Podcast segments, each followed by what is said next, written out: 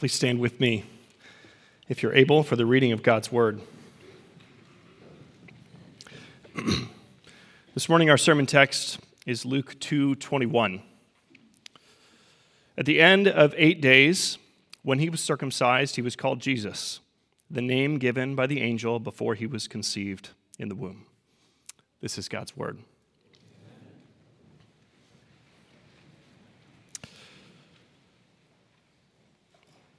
Well, I hope you'll keep your, your Bibles open to Luke chapter 2 while we pray. Ask the Lord to move among us this morning. Father, it is a gift to be together today, to have the reasons to celebrate that we have. We thank you this Christmas Eve for the hope that came into the world two millennia ago and for the work that he did to perfectly satisfy the law to become our substitute, to win us salvation, and to bring us into your kingdom. Lord, we pray in his name this morning and ask that you would do your work in our midst. Amen. When a young man from England heard God's call to move to the other side of the world and preach the gospel in China, he was thrilled at the adventure that was before him. When he arrived in Shanghai, he was excited to get to work but the reality of his new situation confronted him suddenly. When Hudson Taylor stepped off the boat, he felt like he had landed in another world. He worked hard over the next several years to master three local languages, and he eventually knew one of them so well that he was able to produce a translation of the New Testament. But even after all of that work, he had spent years learning languages and trying to reach his new neighbors and friends. He wasn't reaching people like he thought that he would. So he decided to do something drastic, something that no one else had done before. He bought new clothes in the local style. He grew his hair out and he braided it in the same way that the men of the city did. And he moved from the part of Shanghai where all the English expats lived to a new neighborhood. And in his new neighborhood, he was the only non Chinese resident. For Hudson Taylor, all of this made sense. In order to reach his neighbors in China, he needed to enter their world. He realized that his English clothes made people treat him with suspicion, so he got rid of them. He understood that his short haircut, even though it was considered proper back home, made him seem strange to the Chinese people that he hoped to become friends with. He knew that if he continued to live in the English enclave in Shanghai, he would always be an outsider and never someone who could really be trusted. He understood what Paul said in 1 Corinthians 9 when he explained that he accommodated himself to the people he was trying to reach, whether they were Jewish or not, whether they were subject to the Mosaic law or not, whether they were rich or poor or well connected or not. He said, I have become all things to all people, that by all means I might save some. Paul knew that the gospel speaks to every culture, every situation, every society, every family dynamic, every people, tribe, and tongue on the planet. And the reason that the gospel meets people where they are is because it begins with a Savior who meets people where they are. So Paul was only following in the footsteps of Christ. He could adapt his presentation of the gospel to make it more comprehensible to the people that he was trying to reach without compromising the integrity of the gospel message itself. All of these things were obvious to Hudson Taylor, but not to the other English people around him. His biographer explains that rumors of his conversion to Chinese dress preceded him. Merchants laughed in his face. Gossip buzzed. Women were horrified. Dandy young clerks curled their lips. Men cracked obscene jokes. The old hands calls it, called it a disgrace because the fellow had demeaned himself in front of the natives and harmed British prestige. His fellow missionaries thought that he was losing it. Even his own parents were disappointed at him. Across the board, they thought that he had implied the surrender of the superiority of Western ways. But Hudson Taylor knew that's what the gospel is all about. One who abandoned superiority to take the form of a servant, who left his rightful place behind in order to identify with the people that he was coming to save. So, like Hudson Taylor and like Paul before him, or so Hudson Taylor, rather, like Paul before him and Christ before them both, did the unthinkable. And he identified with the people that he loved and longed to see receive the gospel. Ultimately, his strategy was effective, we know. Throughout his ministry, countless people came to saving faith, and the church in China was firmly established. But it was costly to Hudson Taylor. He felt the sting of rejection and mockery from fellow missionaries and even from his own family. But that didn't surprise him. None of it did. He knew that he would be laughed at and shamed by other people. But his love for the people of China was greater than his ego. And that was an echo of a far greater love. A love that compelled Jesus to step into the world, to take on the flesh of his people, to take on the fullness of humanity, to identify with us in order to become our Savior. It was love that would drive him ultimately to the cross. And even though here in Luke 2:21 the cross is so far off, it is so distant on the horizon.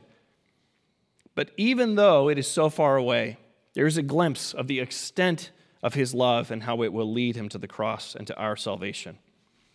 It's a verse that seems unimportant, if we're honest, something we barely notice in a chapter that is filled with famous and heartwarming scenes of mangers and shepherds and a newborn baby whose coming is like light into a dark place.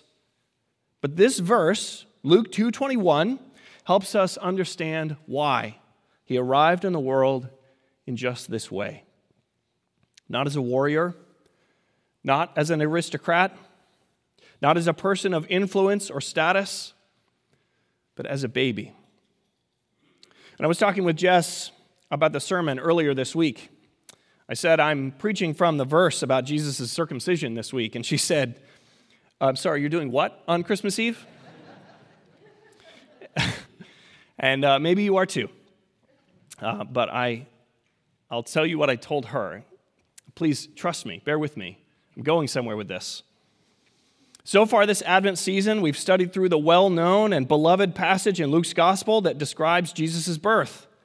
His parents, Mary and Joseph, were compelled by Caesar Augustus to travel from their home in Nazareth to Bethlehem, where she gives birth in a stable because there is no room for them in the inn. Afterward, while some shepherds are tending their flocks nearby, an angelic host appeared and announced good news of great joy for all the world because Christ the Lord had been born. So they rush to see the child with the angels that the angels had told them about, and they leave in wonder with praise and joy in their hearts. That's the classic Christmas scene, isn't it? At my house, we have three nativity sets set up in various places, and all of them depict that first Christmas night Jesus in a manger, Mary and Joseph looking down at him with smiles in their faces, shepherds and wise men who have come to worship, and some barnyard animals scattered in there.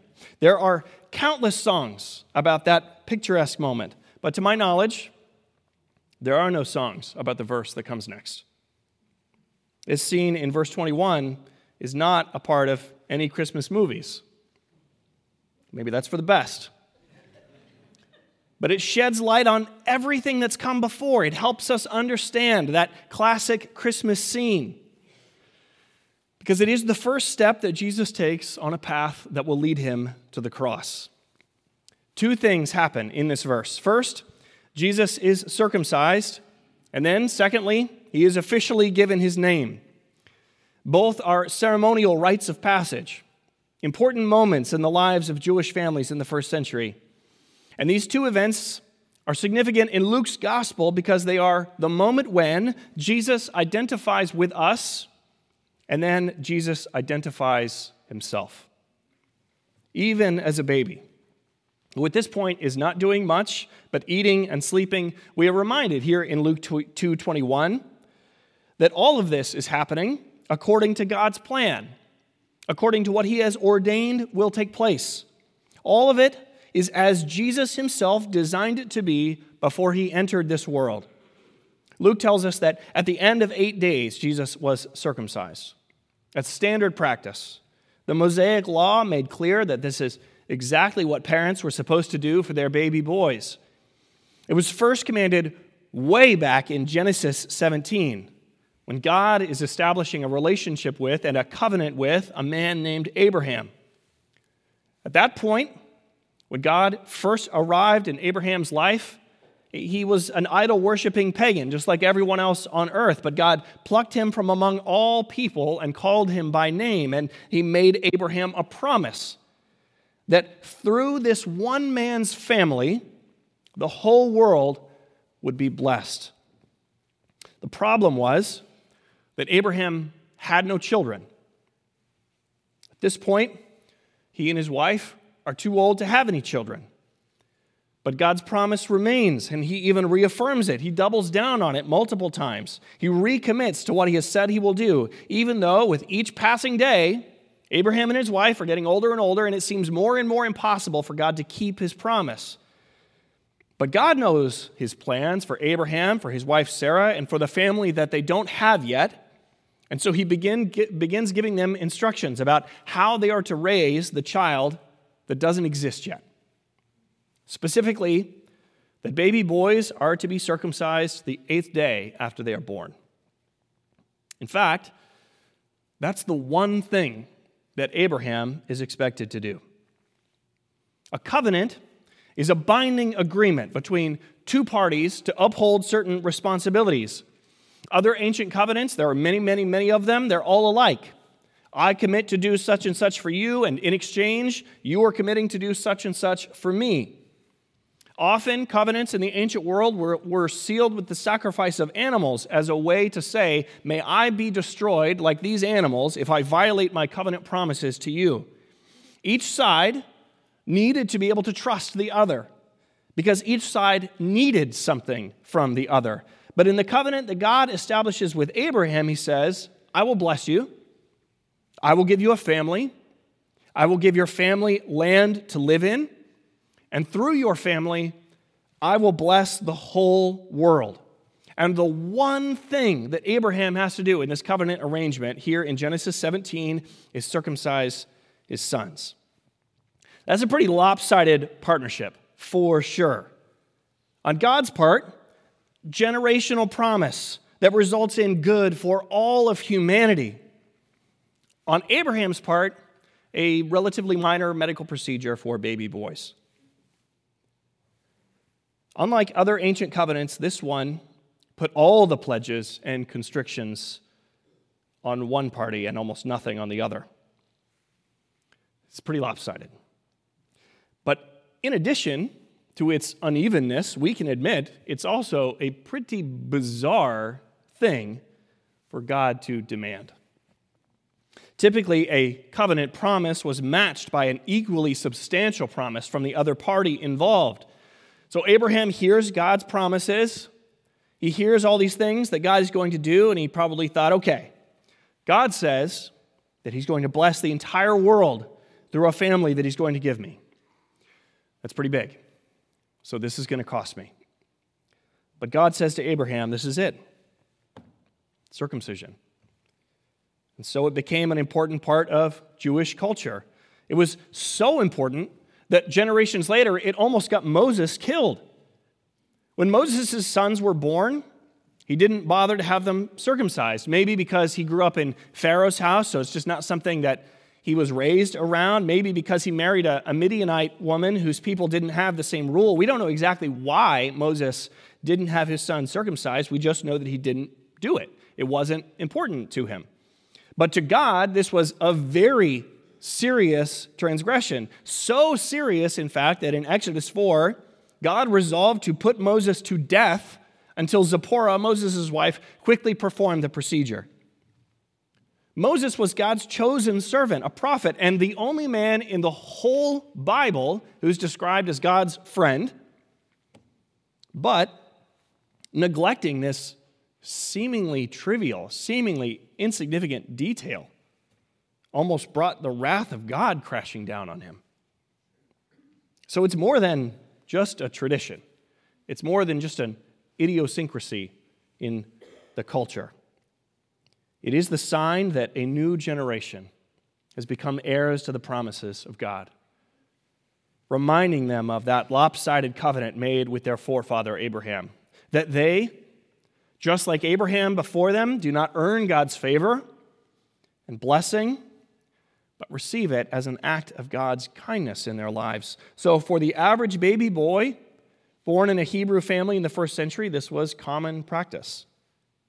This is just what everyone did on the eighth day of their baby boy's lives. But Mary and Joseph know that the baby boy that they are holding is different, not average in any way. Back in chapter 1, an angel arrived to tell Mary that she would carry the Son of God in her womb, the one that the gospel writer John describes as the Word of God, who was with God in the beginning, who was God Himself, through whom and for whom all things were made. Jesus is not a fellow heir of this promise, He is the one who makes the promise.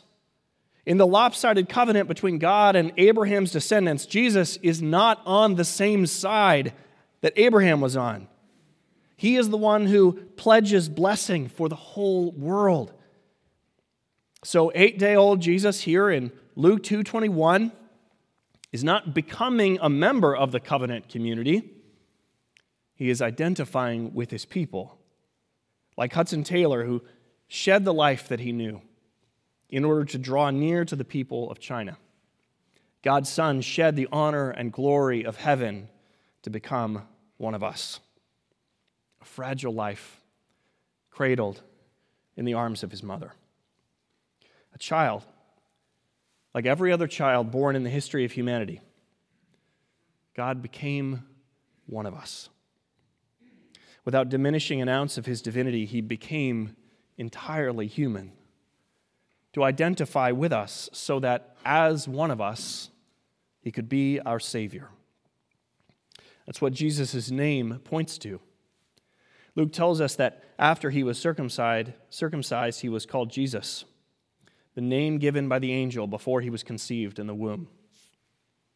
It's a reminder that everything that's happening here has been ordained by divine decree.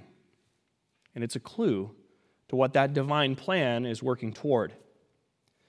In the Bible, names often reveal something about the person that they're attached to. Sometimes they describe that person's character, like Jacob, whose name sounds like the Hebrew word for cheater. It's a fitting name for one who would one day cheat his brother out of his birthright. Sometimes names describe the circumstances of someone's birth, like Isaac, whose name sounds like the Hebrew word for laughter, since his mother had laughed at the idea that she could even have a child in her old age.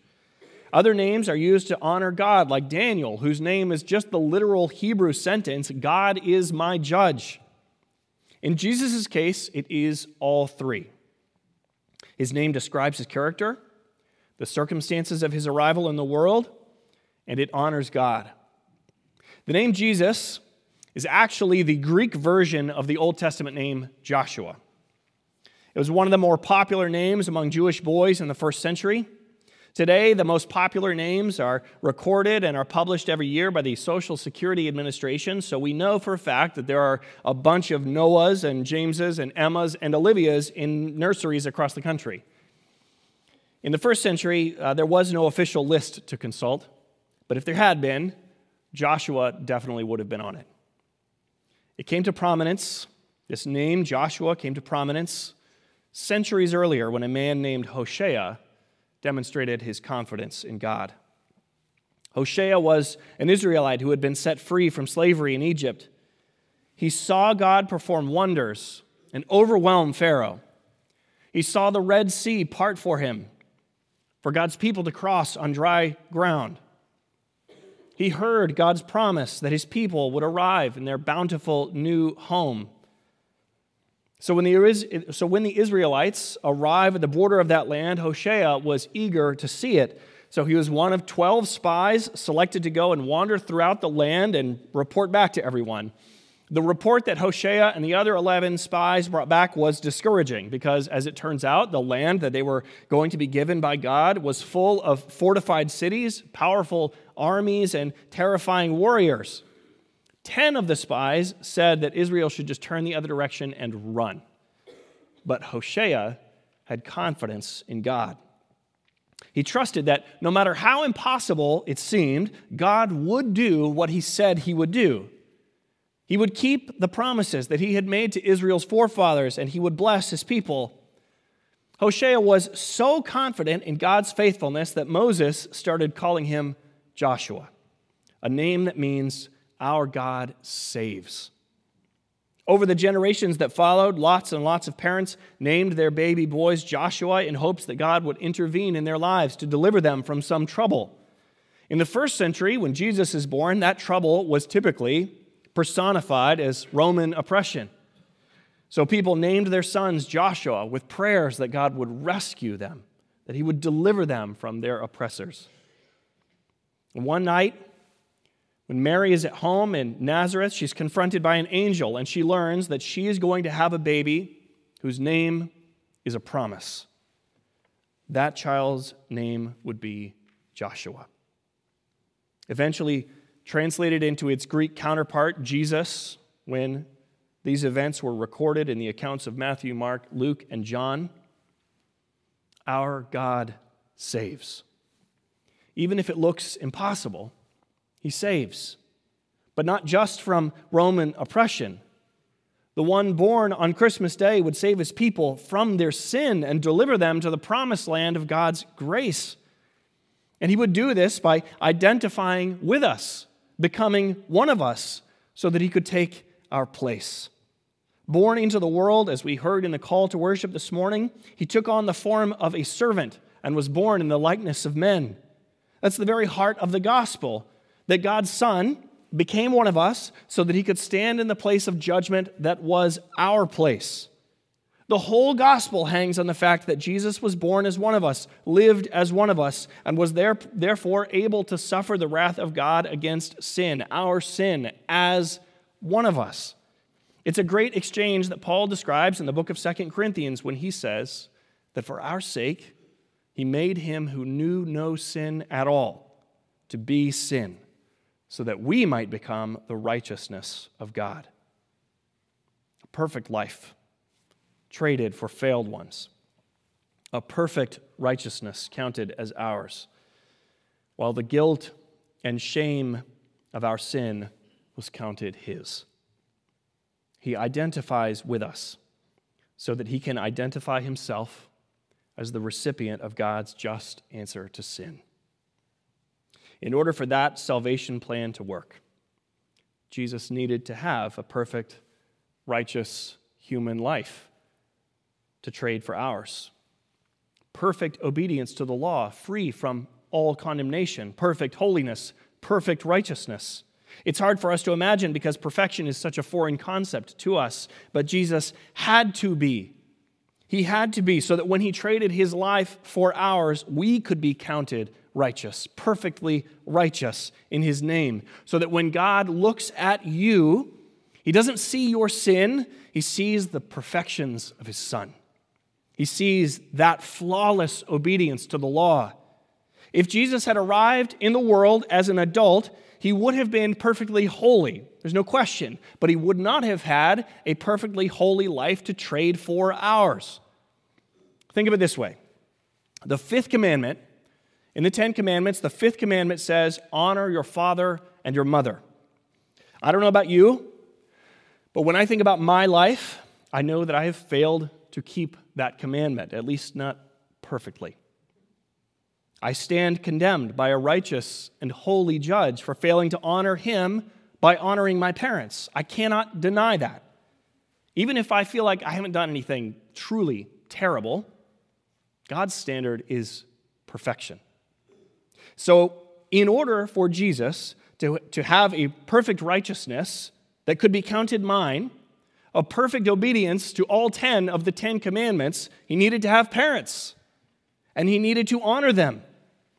He needed to be tempted and then to stand firm in the face of that temptation so that he could have a perfect life to trade for mine. He needed to be just, upright, honorable at all times in order to deal with all the times that I have not been. He needed to keep every detail of the law free from any heavenly accusation so that in his name and by God's grace I could be acquitted of all of heaven's accusations against me. And it begins right here in Luke 2:21. When he fulfilled the law, the law that said baby boys in God's kingdom will be circumcised on the 8th day. It wasn't for him. It was for you. He didn't need to receive the promise of God's blessing. He was the promise of God's blessing.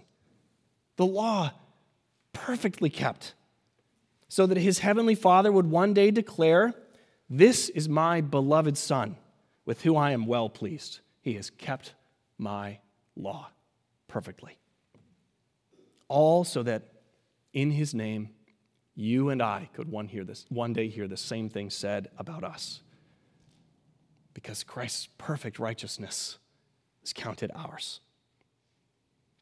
On Christmas, Jesus Christ stepped into the world on a path that would lead him to the cross. And the first place that that path led was right here to Luke 2:21 where he began to fulfill all the requirements of the law.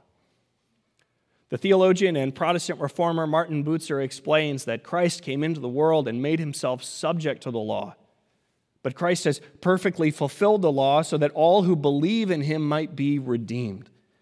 The law requires perfect righteousness and holiness, but all those who believe in Christ are counted as holy through him. The difference that that makes in, in our lives is simply enormous. And it confronts what, for many of us, was our first understanding of Christmas and remains our understanding of what it means to come before God. The idea that if you're good, you can avoid getting your name on the naughty list. And if you can manage to do that, then you'll get a pile of wonderful things. And if not, then you get a lump of coal. That is the mindset that we're tempted to bring before God, that we need to do, do, do in order to receive His blessing. That way of thinking, though, is a tremendous burden. It crushes us because it means chasing perfection that we can never attain. But Christmas says that God came to do what we couldn't to live as the law demanded, so that we could have His perfection counted as ours, so that we can get out from under the burden of do, do, do for God and hear Christ say, done. The perfect life flawless obedience, impeccable righteousness, accomplished already and counted ours by faith. The gospel says the way that we get off the naughty list is by grace alone. It is by being found in Christ and by rejoicing that we have been so loved. By living in the lopsided covenant where the only part that we play is recipient of grace. Jesus was born to fulfill the law's demand and establish a new covenant, one of grace. Now, we become heirs of God's promise, not by signs like circumcision, but by faith in the atoning blood of our Savior, Jesus Christ. He identified with us to pour out His mercy for us. That is the wonder of Christmas. It's the reason we celebrate on December 25th and indeed every day of the year. May we treasure him more this Christmas season as we reflect on the extent of his love. Love that compelled God to become one of us, so that as one of us, he could bear our guilt and fulfill the promise that our God saves. Would you pray with me?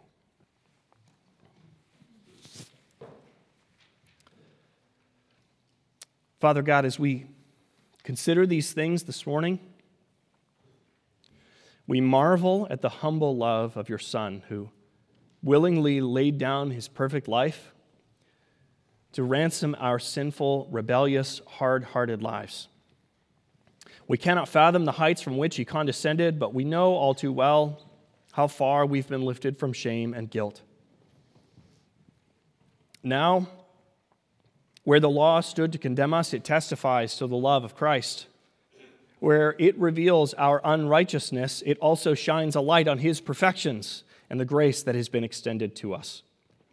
This Christmas, help us to hold this hope close, to treasure it as the greatest gift that we will ever receive, and to share it with those in our lives. We pray these things in the name of Christ, who is our Savior. Amen.